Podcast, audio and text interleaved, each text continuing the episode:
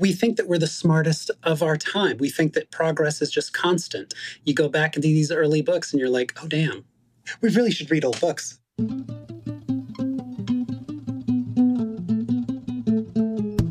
Right here in this one chapter, the one day is the theory of evolution.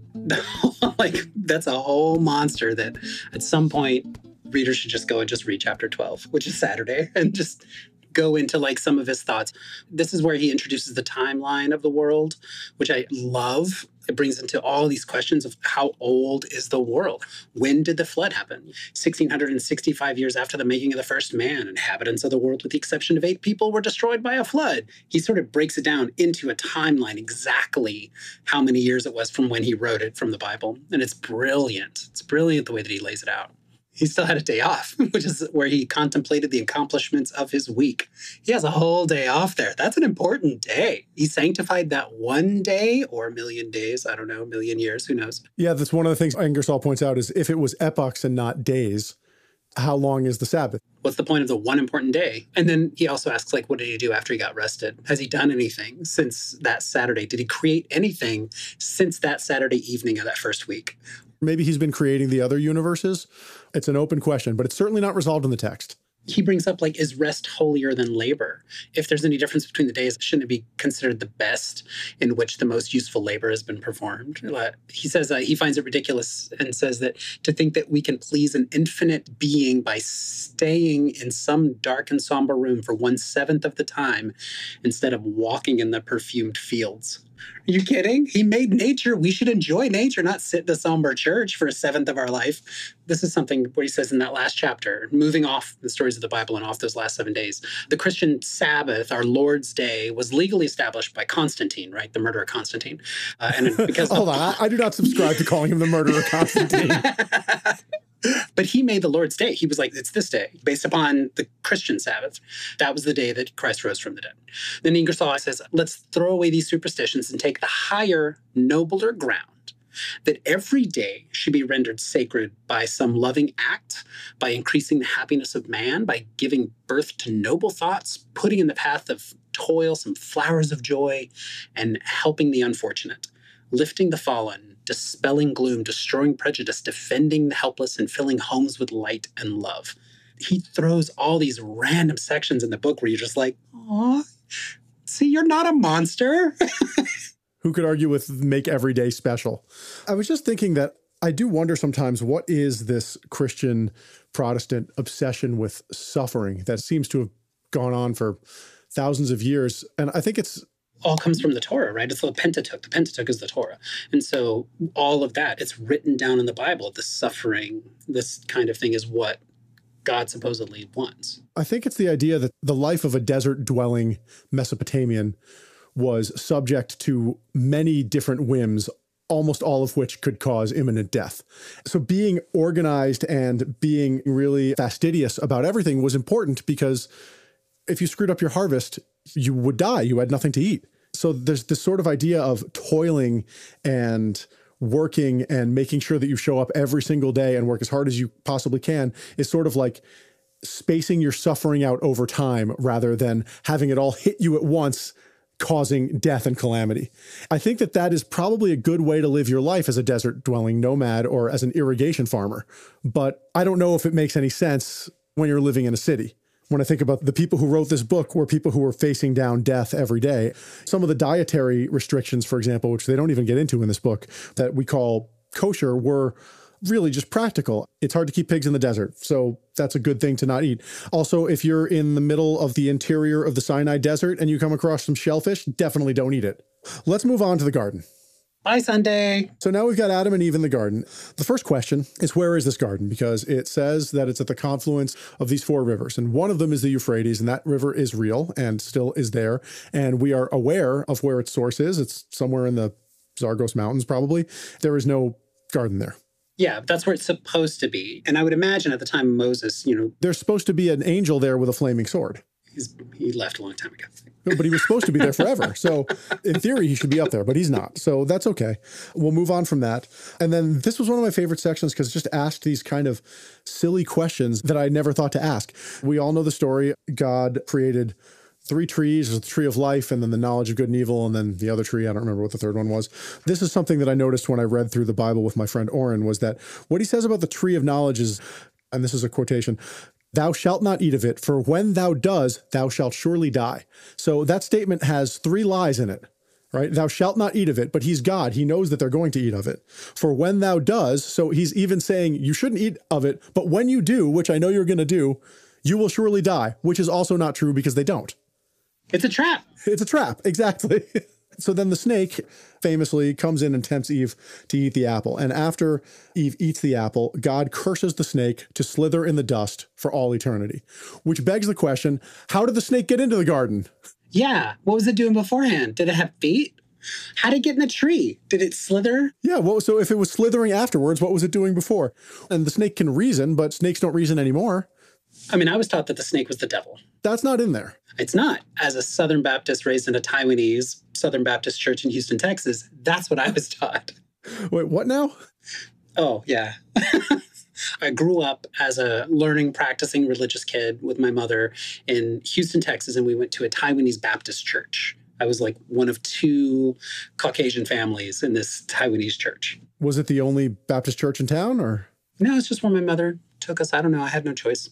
Pastor and Father Sit were my people. They were great. We spoke half in Cantonese and half in English. Are you Taiwanese? no, I'm like Native American white Irish guy. yeah, I was going to say it's important for the listeners to know that Zach does not look like he would be Taiwanese at all, and I've also known him for many years. So not at all. I'm just some Caucasian guy. Yeah, that's an interesting aside. So this was one of my favorite questions that Ingersoll points out: is how is it that Adam and Eve and the snake all spoke the same language, and what language was it, and how did they learn it? How is it possible, even for an infinite being, to make a man a full grown man who can speak and reason and think without ever having had any thoughts. And what was the language that Moses thought that they spoke? Was it Egyptian? Because Moses supposedly spoke Egyptian and Hebrew. So did he think that they spoke Hebrew? Or maybe they spoke Sumerian, because he would have been aware that Sumerian was a language. At the time that Moses was supposedly writing this, Sumerian would have been the equivalent of Latin. It was pretty much a dead language, but it was an official language. And so my guess would be if you were trying to do religious things in spooky language, the language you would use would be Sumerian. Why the snake is there was to teach doubt. That's basically the whole purpose of him.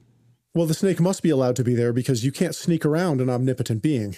The snake was created and put in the garden just the same as everything else. He goes into this great thing about so, how did they learn the same language? Was God teaching Adam and Eve the language and the snake snuck in and overheard it? so clever. it's a question that if you believe every word in the Bible, you have to ask what language were they speaking and how did they learn it? If your answer is it's a miracle, then that's not really an answer. That's just saying I believe it because I believe it. Let's get on to my favorite chapter, chapter 18. Dampness. Dampness about Noah and the ark. Do you have anything to say about Noah and the ark? For me, the entire world is destroyed. There's not another person except for Noah's people that survived, right?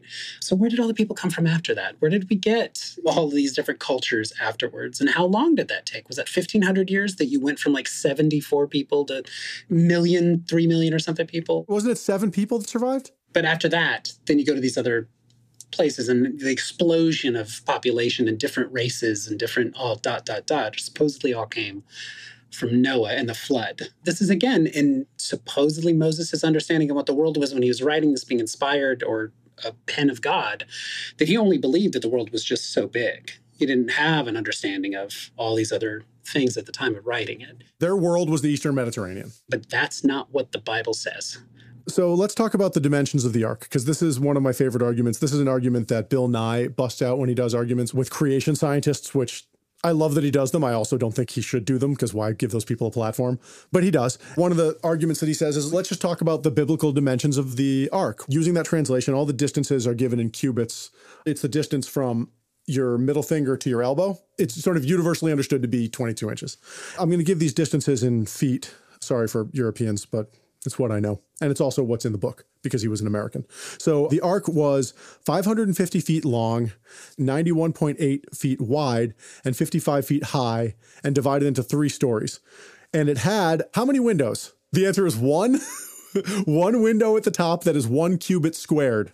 So picture yourself on a cruise ship with one window at the top You're going to be on this cruise ship for the better part of a year with every animal on Earth. And you'd think for an omnipotent being, right, that God would at least put one window in the front and one in the back. So you've at least got like an intake and a return situation. But no, just one window, which if the flood didn't kill everything on Earth, smelling the smell coming out of that one window probably would have.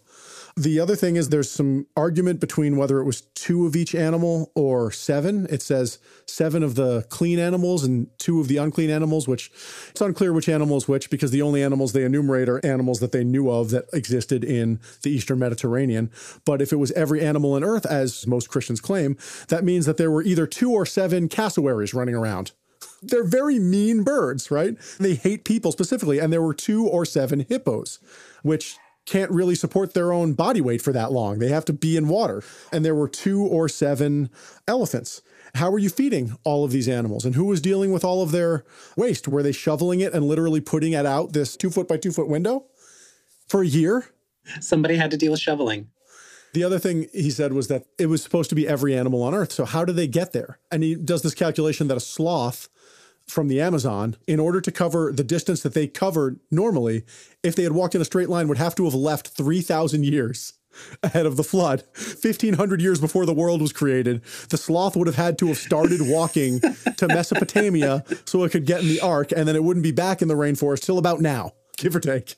The other interesting thing that was happening around this time that we talked about was they were discovering these tablets of Gilgamesh in the temple of Ashurbanipal, or they were translating them, and they realized that the flood myth was older than the Bible.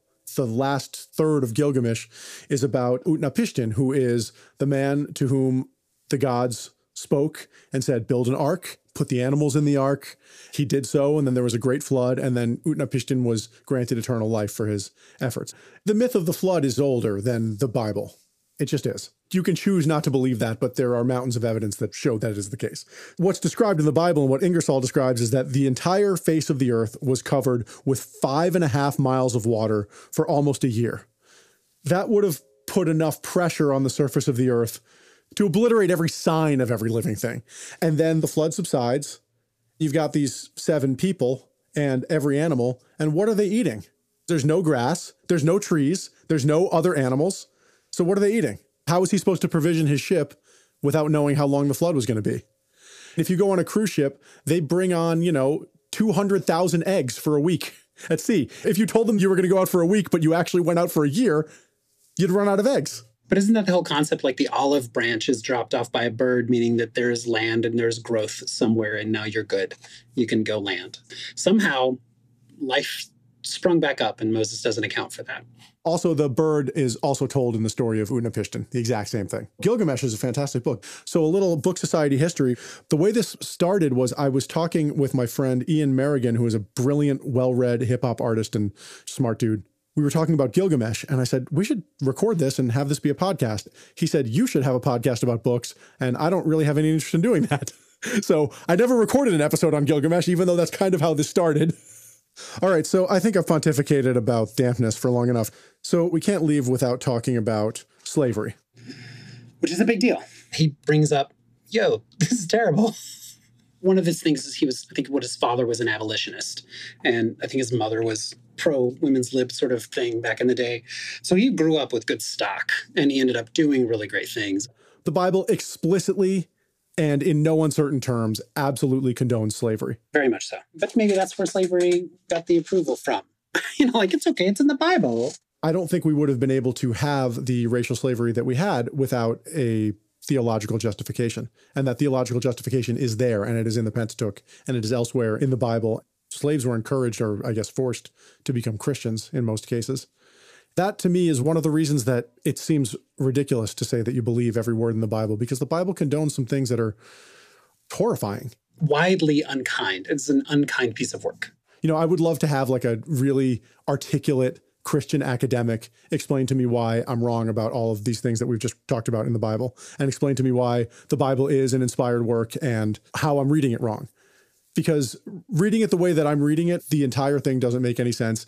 It's an awful collection of stories about a really horrible God. Much later in the book, and I don't remember which chapter this in, he writes, While reading the Pentateuch, I am filled with indignation, pity, and horror Nothing can be sadder than the history of the starved and frightened wretches who wandered over the desolate crags and sands of the wilderness and desert, the prey of famine, sword, and plague. God was their greatest enemy and death their only friend.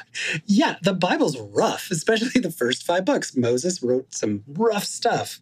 He has an entire chapter dedicated to criticizing, as we're talking about slavery. The whole chapter is only just criticizing slavery.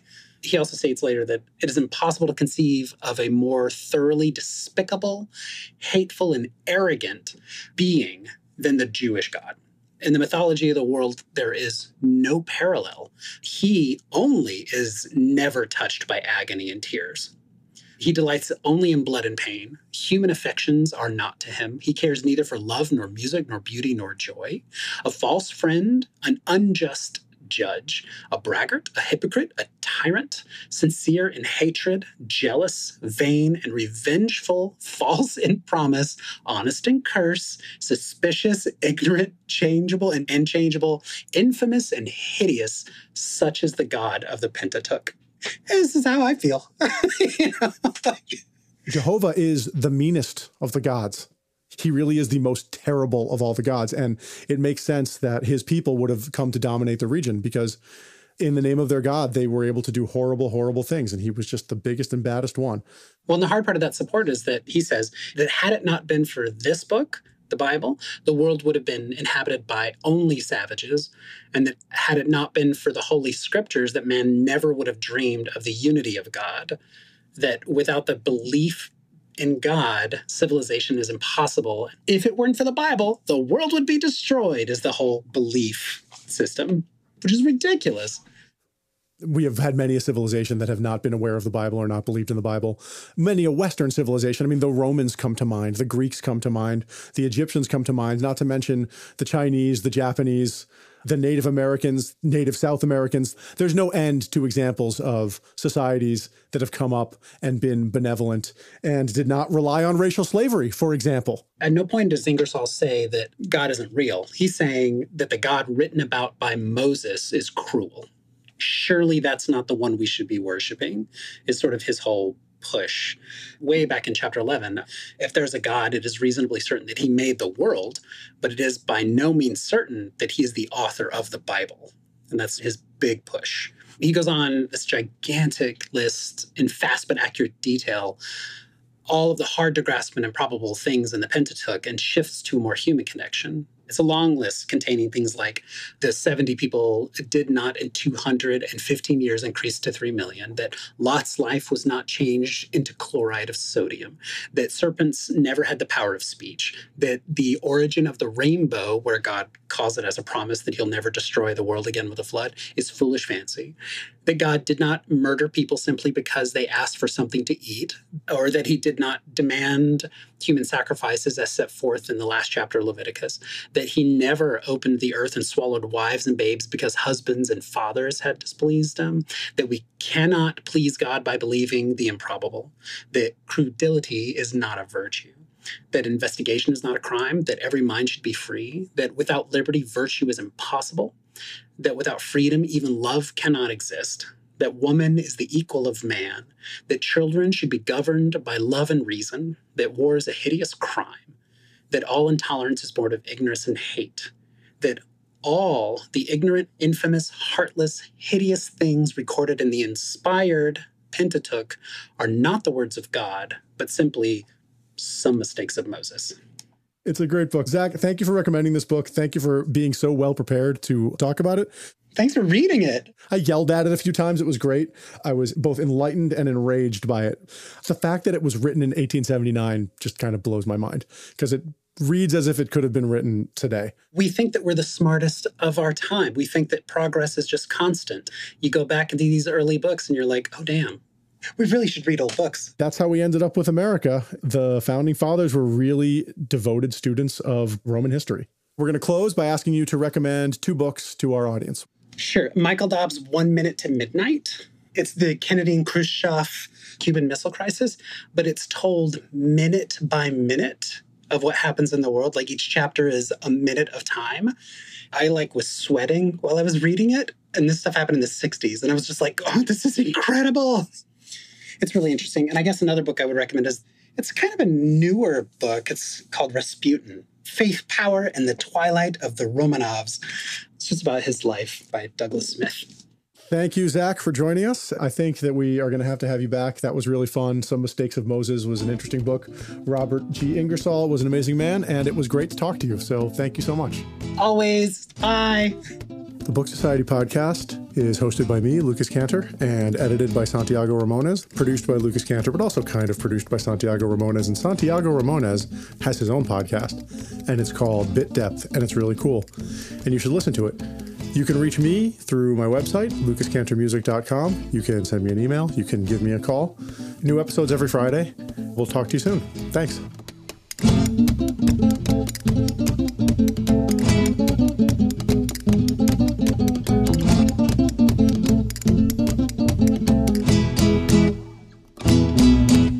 God flooded the earth, he flooded it because he saw all the wickedness in the world. They just needed to be cleansed. But he put that there. It wasn't free will. He's the one who on Saturday created fuckable giants. yeah, okay. Yeah, I guess that tracks. If you make a fuckable giant, you can't be mad at me for fucking it.